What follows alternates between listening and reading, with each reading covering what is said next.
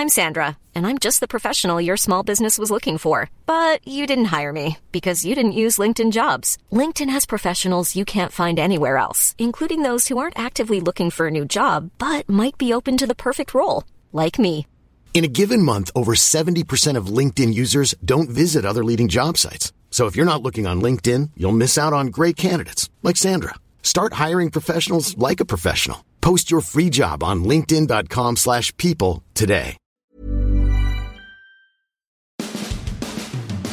All right, we've been waiting for this pretty much all year. It's Florida Georgia Week, world's largest cocktail party, of course, in Jacksonville. And the guy who will be bringing us the game for the Tampa Bay Times is our college football writer, Matt Baker, who joins us now. Matt, this is what I got out of the Dan Mullen press conference. Reading this from uh, your various tweets and reports, the Gators will be playing a quarterback. That's news, I suppose. They're not going to be in the Wildcat. What do we know about this? We know that they are going to be playing a quarterback. That's about it. Um, and honestly, I don't expect to, Dan to say much else. Um, Yeah. you know, they're still in this. Emory Jones, Anthony Richardson, what are they going to do? Um, I, I went back kind of into Dan's history, and I'll have this later on TampaBay.com to kind of try and get a little bit more between the lines here. Um, in 2013, uh, Dan had uh, uh, Tyler Russell as kind of the, the, main quarterback, at least to start the year at Mississippi State. He had a, a young up and comer named Dak Prescott. You might have heard of him, mm. and, and it was interesting because there were some similarities between between this, where some of the fans wanted Dak to play, and Dan started Tyler Russell, and you know up against in the, the LSU game that week, Dan or that year, uh, Mullen said that Tyler's going to start. Then lo and behold, uh, pregame introductions they name 11 guys starting on offense and do not name a quarterback. Mm. And it's not until 15 minutes before the game, according to the, the Clarion Ledger out there, that they announced on the loudspeaker that uh, Dak was going to start. And he started that game. Uh, Tyler Russell played as well. Then the next week, Tyler Russell started, but Dak came off the bench and, and played as well. And, you know, Dan's thing is it's not about who starts, it's who finishes. And, you know, you look at what he's done over the years, I think there's a lot of truth to that. It's it's about you know seeing how the game progresses, who's kind of got the hot hand, and going accordingly. And in the 13th season, uh, Dak, when he was healthy, had the hot hand and, and played kind of when it mattered the most. Um, so I would expect that to be the case Saturday against Georgia. I, I don't know if it's going to be Emory or Anthony, but I think both of them will play. And, and, and you know we'll see just how it progresses in terms of who ends up playing down the stretch. And the other thing to remember too Let's go back to the 2018 Georgia game. Um, the whole talk going into it, I've talked about it on this podcast before, if I remember right. The whole talk going into it was uh, whether Georgia was going to bench Jake Fromm to put in Justin Fields. Right. Uh, they, they, they didn't. But Mullen decided we're going to give Emory Jones some snaps, and, and Emory played a, you know, a dozen plays, ten plays, whatever it was. Didn't do a ton. I think he rushed four times for 12 yards, had this glorious incomplete pass uh, on that drew a defensive pass interference call, and that was about it. But that's kind of, I think that's kind of indicative of what to expect. So I'm, I don't know what exactly will be different, but I'm expecting there to be some sort of wrinkles with the quarterback position on Saturday. And no, I don't expect it to be all Anthony Richardson, no Emory Jones, or vice versa. Yeah, there's no question. I, I agree with you. I think we'll probably see them both in, in, in certain times of the game. Um, and hot hand is, is one way to go. But let me just ask you this: uh, if, as you you know you kind of close your eyes and try to imagine ways that Florida beats Georgia. Okay, uh-huh. as great as Georgia is with that terrific defense, um, we're not sure about their quarterback situation, whether JT Daniels is all the way back or they're going to continue with Stetson Bennett, which obviously will be a factor in the game too. But wouldn't it require, in my mind anyway, something special to happen? Um, probably on offense, uh, you know, playmaking for sure for the Gators to win. In other words, do they win without Anthony Richardson playing a big role in this game? I don't think they do, but Mullen knows these guys better than we do, right? We we no, we've we've we've seen we've seen seven no, games. No, clearly we know more. if we I'm not more, giving up be, that real estate. Yeah. Uh, if we knew more, then we'd be making a lot more money as coaches somewhere instead of writing about it. Um, probably. But look, Dan sees these guys all the time, and he has forgotten more about quarterbacks than I know. I, I, I understand this. There must be something we're missing. And, and, and it might be just what he sees in practice, where Anthony Richardson, I mean, Dan has more or less said it, doesn't quite understand all of the playbook, or it's not always translating on the field. At least that's what he said early in the season. That there's yeah. stuff that he's missing, and you know, we we only have a limited sample size, right? Uh, of those seven games, and a couple of those Anthony Richardson didn't play because he was hurt. Right. And and two of those were against FAU and USF. So take that for what it's worth.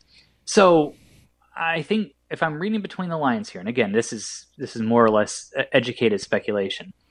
Richardson's got a lot to a lot more to learn and a lot of more room to grow here. And yes, you can look at it and say, well, he's going to have to make these spectacular plays if Florida's going to win. The other side is there's a risk with it too, right? If you go out and try and make spectacular plays, or you don't understand things properly, or you're more limited in the plays that you can do, then there's a higher risk that you're going to make a mistake that can cost your team too.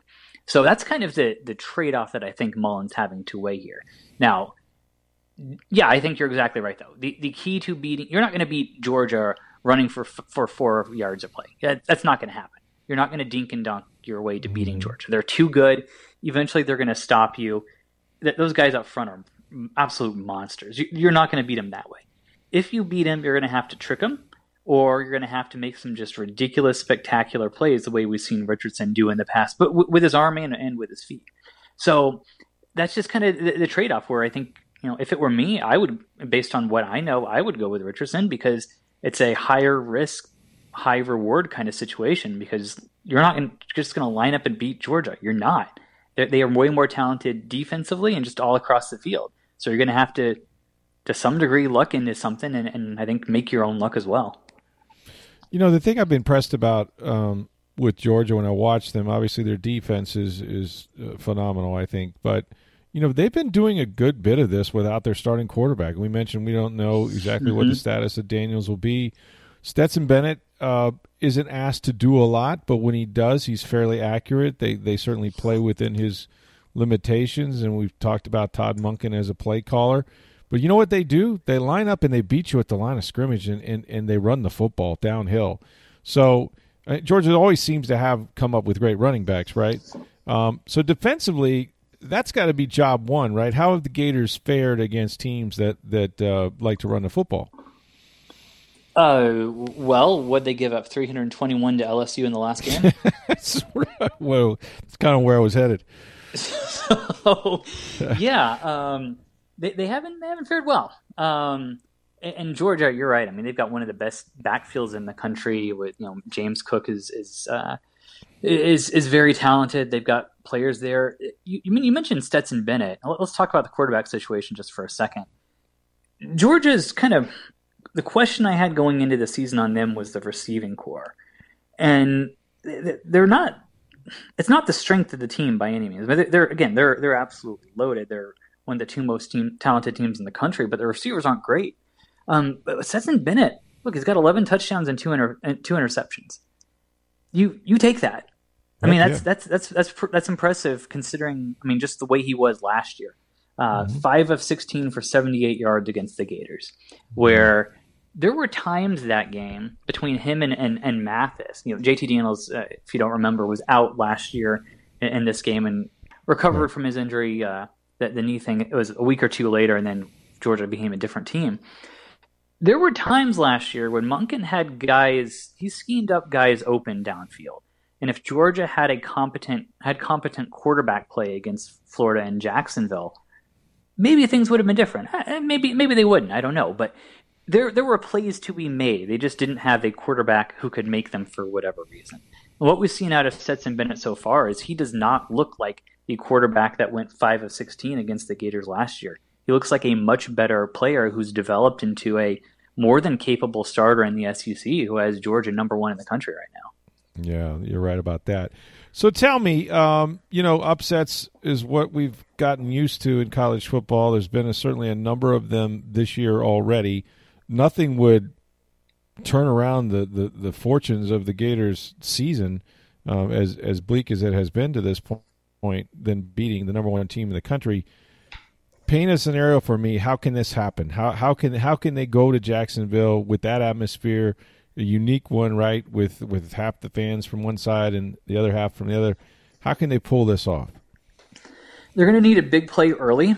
Um, I, am not mm. a huge believer in momentum, but I think in some cases in college, and, and particularly when you're team playing a team of Georgia's caliber, I think you need something good to happen early to give you a little, uh, to give you a spark and make you think that you can do it.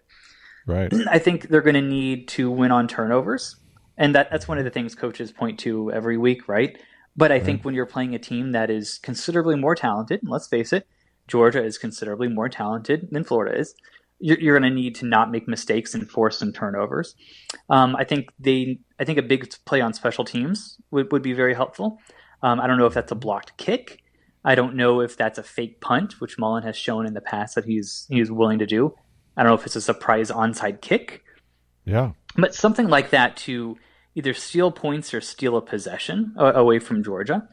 Yeah. And then it's it's going to be what is the the big tactical adjustment. You know, last year they were able to beat Georgia because they wheel routed them to death. Um, mm-hmm. They had like 206 passing yards or something like that on the wheel routes, either the running backs or, or tight ends. Just beat them over and over again, and, and Georgia was unable to stop it. So I don't know what that is this week. I'm not smart enough smart enough mind to figure out what the weakness is.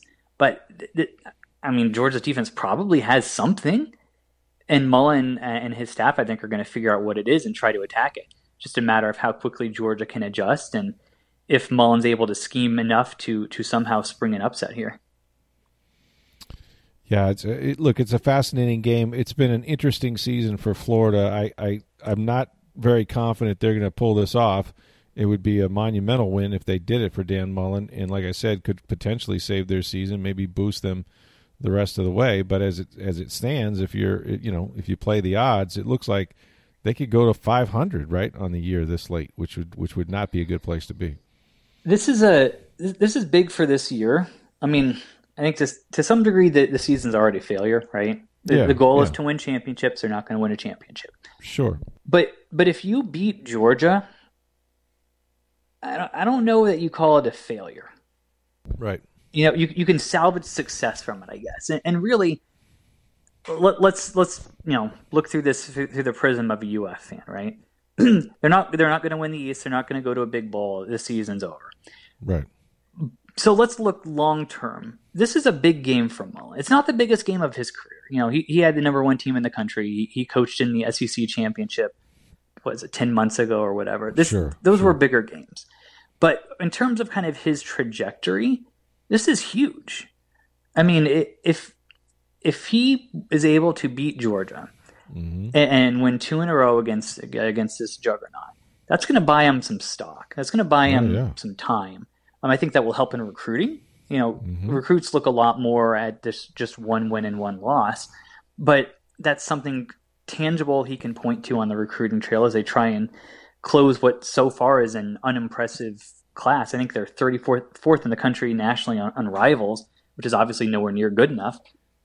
The other side of it is if they lose, and we're talking another four loss season, two in a row, again, I don't think Mullen's job is in danger this year unless they lose to South Carolina, Missouri, or Florida State. Then we can we can have a different conversation. But I think if he goes eight and four again this year, depending on the bowl, next year we're actually absolutely talking about him as a hot seat guy going in, make or break 2022 season. So, but if he's able to beat Georgia, then then, then the the temperature is a little bit different. So that's why this is so big. And honestly, I, I wrote this on TampaBay.com. This is a kind of a referendum on Mullen, not on Mullen, but on his approach. You know, he's been adamant. We, we don't need to chase recruiting stars. We go after our guys, what have you. Well, he's he's lost four of his last five against teams that have more talent, according to twenty four seven. At a certain point, you have to realize what the flaw is, and you can point to the close losses. Oh, if we had made an extra point against Alabama, oh, if we had made an in-game adjustment against LSU on the run defense, on the counterplay, oh, if this or that. But at a certain point, the other guys are making the plays all the time. And why are they making the plays? Part of it's because, I've said this before on this show, they got better dudes. And the team with better dudes usually wins. And my th- thought process is if if Mullen can't scheme his way to a win against Georgia, it's going to be another point that says this approach is not working.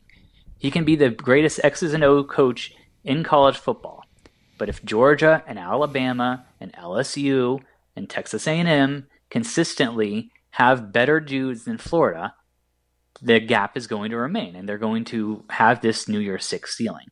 So I think this is the last chance, to, to me at least, for Mullen to show that his approach can work. If not, it's going to be pretty clear that they're going to have to make adjustments to to land more of those five stars that he's not getting right now. Yeah, talent it certainly wins in uh, all football, but certainly in college football. Speaking of how one win can kind of t- change the temperature a little bit, USF tonight plays East Carolina. The Bulls finally get their win against Temple, a resounding one at that. Um, unfortunate they lost to Tulsa, but they bounced back. So uh, if they could make it two in a row here, that that would certainly make things a lot easier for uh, Coach Scott at this point. Yeah, absolutely. I mean, the, unfortunate thing for USF is this is not a the the East Carolina of, of recent history. You know, they, they had been excuse me, they, they, had kind of fallen on rough times after uh, this bad pun after um, getting rid of Ruffin McNeill, which kind of surprised a lot of people. Um, but this year, no, they're they're three and four. Again, that's not great, but you look and they're they're showing progress. East Carolina is, um, and they're I think they're kind of a step ahead of, of where USF is right now. Look, for, let's not let's go back to the the Bulls win over Temple. That's not something that should be taken for granted because USF is not in a good position right now. They're they're not. Um, but for them to run the ball the way they did, to go out and finally get one in the win column is huge for for USF. And you know, I I would expect uh, East Carolina to win uh, to win tonight uh, and and to beat the Bulls, but the Bulls at least f- should feel better about where they are right now and where they're going after finally getting one. Yeah, you do, and I, I think a lot of it too is just how the players respond week to week, and, and they're still responding to his coaching, and um, you know to to bury a, a tough loss like that against uh, you know against Tulsa and come back with a win, um, th- those were rough weeks, and uh, certainly if they were able to pull this off, um, they'd have some momentum, and it would it would say a lot about which way the program is headed. Um, look, Florida State is the team that all of a sudden looks like they got their act together. Now, UMass was not a great test, obviously, no. but you know what? They did what you're supposed to do to UMass, right? They dominated them on the scoreboard and on the field. Now they go to a, a place that, oh, for the last, you know, half dozen years or so has been, you know, the kingpins of college football. But in a down year this year for Clemson, still beating Clemson, I think, in the ACC would be huge for Florida State. And this is not a great Clemson team. They've had trouble at quarterback. Um, so what do you what do you make of this matchup? Well, you, you mentioned Clemson having trouble at quarterback. They're, they're having trouble all over on offense. That's um, true. That's true. I, I think last year this is going to sound almost silly. We we took it for granted that they were going to be good because they had Trevor Lawrence and Travis Etienne.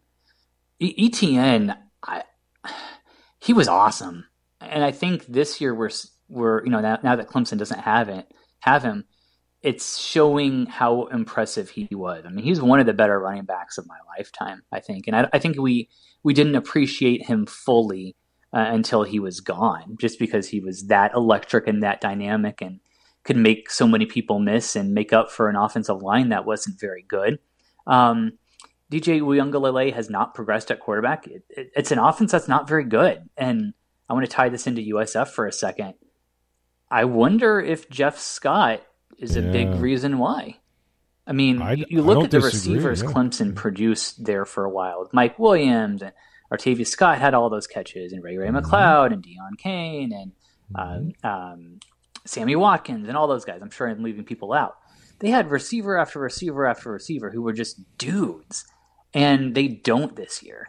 And you know, some of it can be that you're going to regress. It it happens. Sometimes the four stars don't pan out.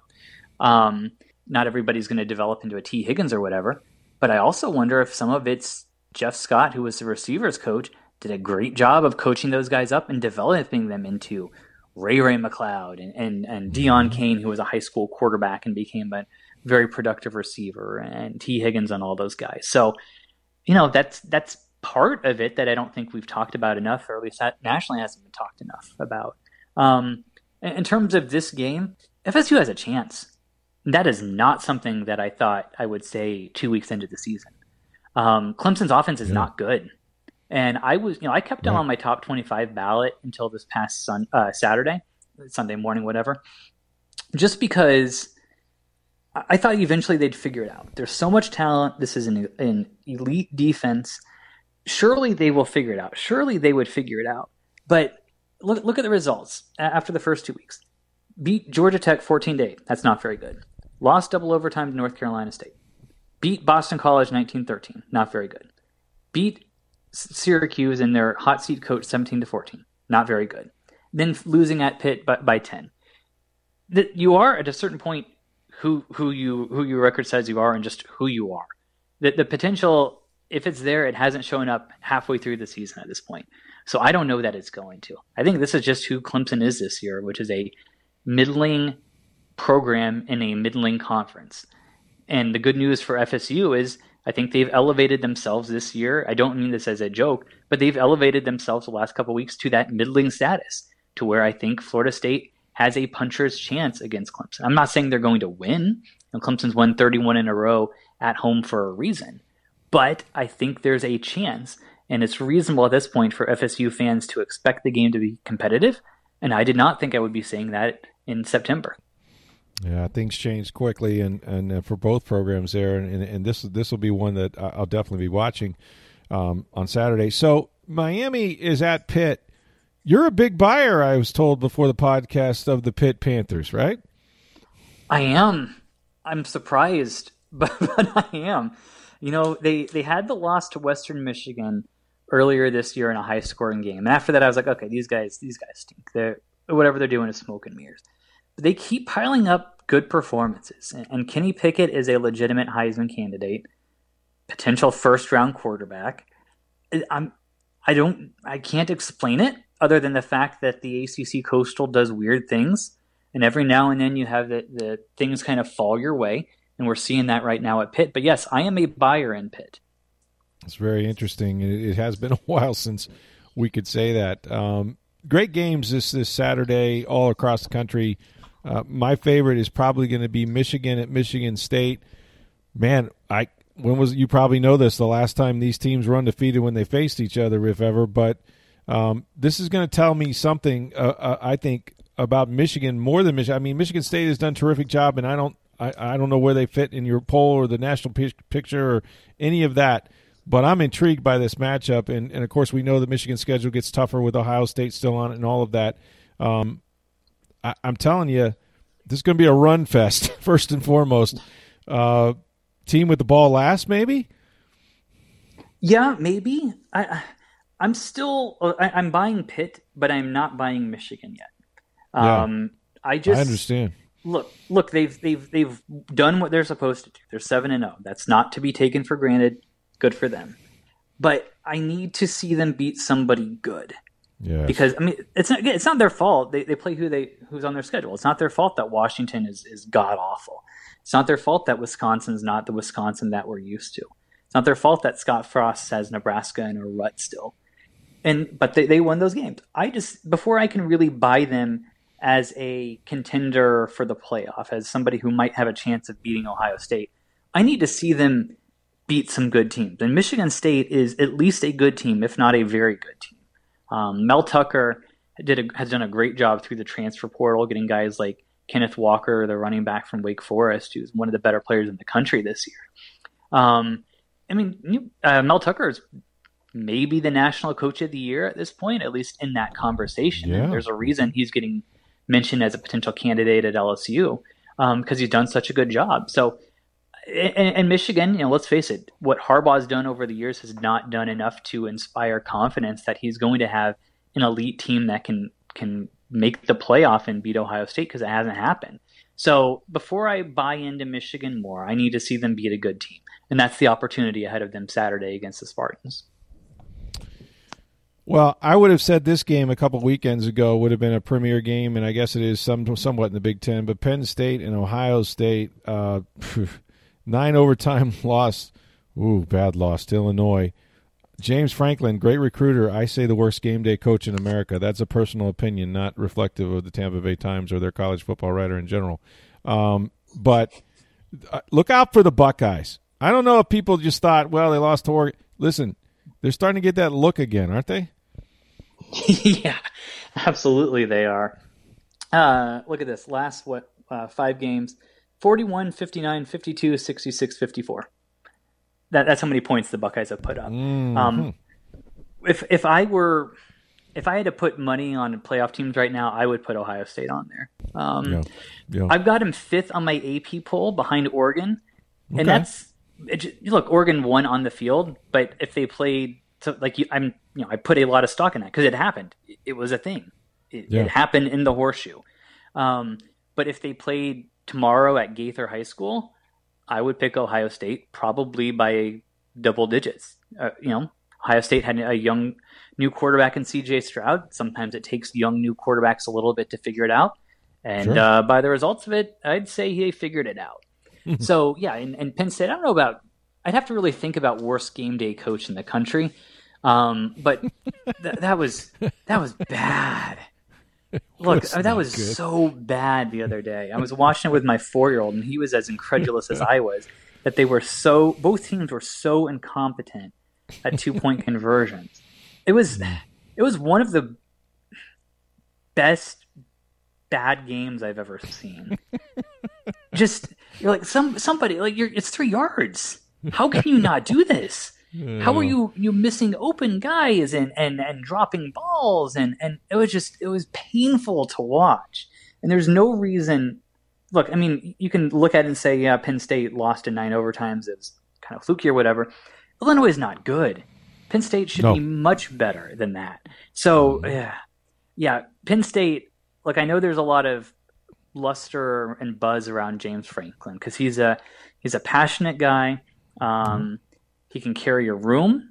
Uh, he's a, he's a very good recruiter. All that stuff. There's a reason he hired Jimmy Sexton this offseason. And there's a reason that USC and LSU are both potential landing spots for him if he wants out. There's a reason FSU kicked the tires on him a couple years ago and all that stuff. But losing to Illinois, dude, that ain't it. Mm, mm.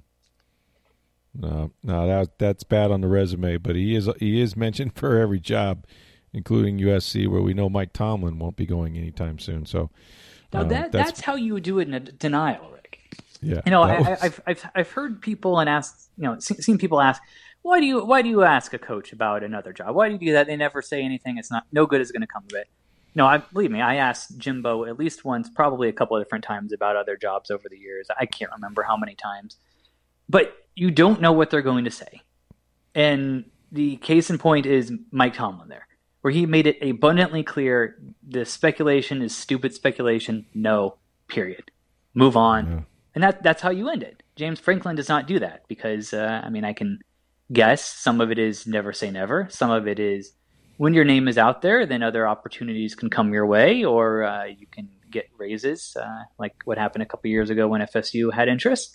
Um, you know that sort of thing. But wh- why do you ask? That is why you ask because Mike Tomlin can say, "Never say never, but never." There's not enough booster checks in the world. Which I disagree with because there's always enough booster checks. Um, that's usually not the problem. All right, we'll get you out on this one as far as matchups goes. Uh, I still enjoy Ole Miss. I love I love the Lane Train. Auburn has had some nice surprising wins. This is always a good game, isn't it? It is, and uh, Ole Miss is just a they're just fun to watch. Matt Corral is an exciting player, one of the most exciting in the country. Can yeah. run, can pass. Lane Kiffin, you never know what you're going to get, except I think it's fair to expect points when they're not playing anybody but Alabama. Um, Auburn's just one of those teams I can never really figure out. Um, it, they've, you know, Bo Nix has been kind of up and down throughout his career, um, but they obviously have talent and, you know, beat Arkansas in their last game. The, the other interesting thing on Auburn going forward, um, Auburn recently added a, uh, a vaccine mandate, um, kind of like what Washington State has. Bryan Harsin, the, the head coach at Auburn, has, I believe he has not said whether he's vaccinated, said, I'm not going to say that. That just leads into the possibility that there could be a Washington State type thing, like what happened with Nick Rolovich there, where there's questions about whether he's gotten the vaccine. Is he going to get the vaccine? What happens if he doesn't? Can they really get rid of this guy? And you know, on the national scene, what happened with Rolovich in Washington State got a lot of attention as it should have because it was a only in 2021 type thing with a Power Five school. If that happens in the SEC at Auburn, it's going to be insane. Uh, Auburn is the uh, not exactly a school known for being uh, rational about anything, especially the fan base and boosters. Yeah, uh, I would agree. I would agree with you there. Okay, so you're headed up to uh, Jacksonville. Do you take the route through Starke? Do you go? Uh, how do you how do you head up there? What's your favorite? What's your favorite way from Tampa Bay? Yeah, yeah. Go go up through through Starke. I when the speed limit goes down to 45 and 35 or whatever, I make sure I'm going exactly 45 and 35 or whatever uh, yeah. through Waldo and whatever. Um, yeah. I, I don't remember if I've told you a story on this podcast before, um, but our, our buddy and, and, former colleague Martin Finley had never been to a huddle house before. Oh. And there's a huddle house somewhere on, was that 301? Mm-hmm. And uh, one morning on the way up there, we made sure to eat at it just because he had never been and he was so unimpressed. He could not have been more unimpressed with the Huddle House. Uh, I, I, don't know what he was expecting. If he was expecting a Shoney's and he got a, a Waffle House or, or, or what. Um, but I will when I drive by, I always think about Martin. I also always think about uh, having our, our uh, waffle and, and, omelets or whatever at the Huddle House and seeing a, something on Twitter about uh, some conversations already starting about Jim McElwain in a buyout. Oh boy! And uh, you know what happened 24 hours later? Yes, indeed. Yeah. No, hey, sometimes those stories drop at the worst times, and in this case, you were at the Huddle House, filing away. I'm sure. Uh, well, he's Matt Baker. He's going to be at Florida, Georgia, and it's going to be a uh, an interesting game for the Gators and and against the number one team in the country. That's always uh, good watching. So check him out in TampaBay.com and on the in the Tampa Bay Times. Thanks, Matt. Sure. Thanks, Rick.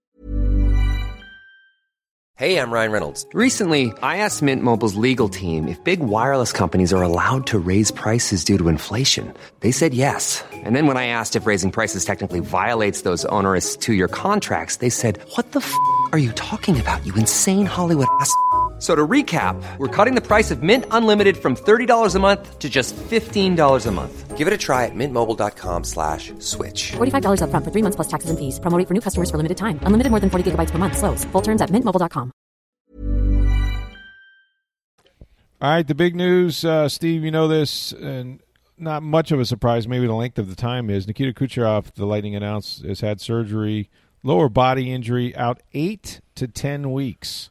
That would put that him uh, what mid uh, January to late January, early February, and now the NHL has that three week break in February mm. uh, for the All Star game and then the Olympics. Now, Nikita would like to participate in the Olympics. I don't know if he'll be back in time for that and how that works. Um, you know, if the Lightning want to slow play it, maybe they don't bring him back till after the Olympics, which would be late February then. Uh, but I'm sure he'll be pushing to get back sooner and, and, try to help out in mid to late January. I mean, he had a procedure on Tuesday, so um, yeah, you know, it, it's it's going to end up being what twelve to ten to twelve weeks, which was right around that three month timeline as we were speculating when it happened. So, um, if he's not back with the Lightning before the Olympics, would you then allow him to play? I don't know if they can stop him. I don't. I don't think. Him? I don't think they can stop him. Um, mm. I, it's it's possible there's something that if you didn't play the game before, if you're hurt going in, you can't. I, I don't know. Um, I think the players are paying for the insurance on the the Olympics if something happens in that. So um, mm. I don't know if you could stop them. I don't. I, I, don't. I to be honest, I don't know the rules well enough on that. So it was this was all negotiated during the bubble that the players wanted in the Olympics. And that was part of the new CBA agreement. So well, that's really interesting. Turning to baseball, congratulations to Nelson Cruz. He's won the Roberto Clemente Award. Uh, this is akin to what the Walter Payton Award is in football. I mean, this is for community service and, and one that's uh, that's very coveted. Yeah, it's for generosity and humanitarian efforts. Uh, that he's very active in, in his home club markets, plus in his home of the Dominican Republic. So yeah. he's been nominated a couple times in the past. Uh, this year, he was actually the Twins nominee this year. Ryan yeah. Yarbrough was the Rays nominee because mm-hmm. the nominations went in before the trade, and it ends up the, the Rays had two nominees on their roster by the end of the year. But uh, right. very well deserved for Nelson Cruz, who's always been one of those players who, who goes above and beyond in giving back. Yeah, it's terrific. He's a good guy, and My favorite pitcher that the Rays did not retain, Charlie F. Morton, went out there and uh, hurled a pretty good gem for the Atlanta Braves in Game One of the World Series. They get the win.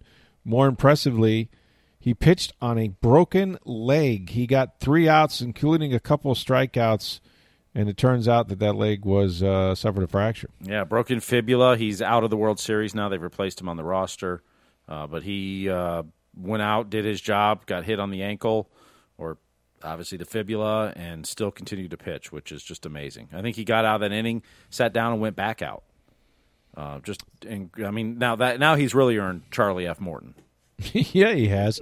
And listen, all I remember is, uh, you know, way back in the day, uh, the Red Sox and um, the bloody sock, right? Yeah, it Kurt was Schilling. all about Kurt Schilling, Kurt yep. Schilling, and look, and I don't know if Tim McCarver was calling the game. It seems like he was because he would just beat it to death. The bloody sock. Look at the blood on the sock. Well, listen, this is way more impressive to me. The dude went out with a broken leg and was hurling and striking dudes out and throwing 94, 95 miles an hour. That's just incredible, man. Uh, and it's and it's a shame for him because I mean, you know, Oh, you're back in the World. Series, and you know, Yeah. now the Braves. We're taping this before Wednesday night's game two, so but they have a one nothing lead. They got the the victory on the road uh, in Yeah. game one. So, Home field advantage is theirs now. Yeah. but lots That's of former terrific. Rays in the series too. I mean, you saw Travis d'Arnaud. You saw Mm-hmm. for the Astros, you had Jake Odorizzi and Ryan Stanek, and Yeah. so just Rays all over the place. Yeah, well, and you know, uh, the good reason why too. Find a lot of good players that uh, and and coaches and managers in front offices uh, that the Rays have produced all the way around. All right, so tomorrow we'll get you ready for the uh, Bucs at Saints. This is going to be an unbelievable, important, unbelievably important matchup in the NFC South. Of course, Jameis Winston against his former team. He's starting this time. He came in through a pass for a touchdown in the playoff game. We had a chance to talk to some of the players about going up against Jameis as well as Bruce Bruce Arians. Uh, and uh, of course, the, the big challenge is that Saints defense, where they have not fared well, with the exception of the playoff game, and that's the one that counted, right? Because it got them all the way to the Super Bowl. But turnovers have been the big story in this series, no matter who wins those games, and it will be again. So we'll get you ready for that on tomorrow's Cup podcast. So thanks for listening. Hope you guys uh, enjoy it. We'll be back tomorrow for Steve Verstick. I'm Rick Stroud of the Tampa Bay Times. Have a great day, everybody.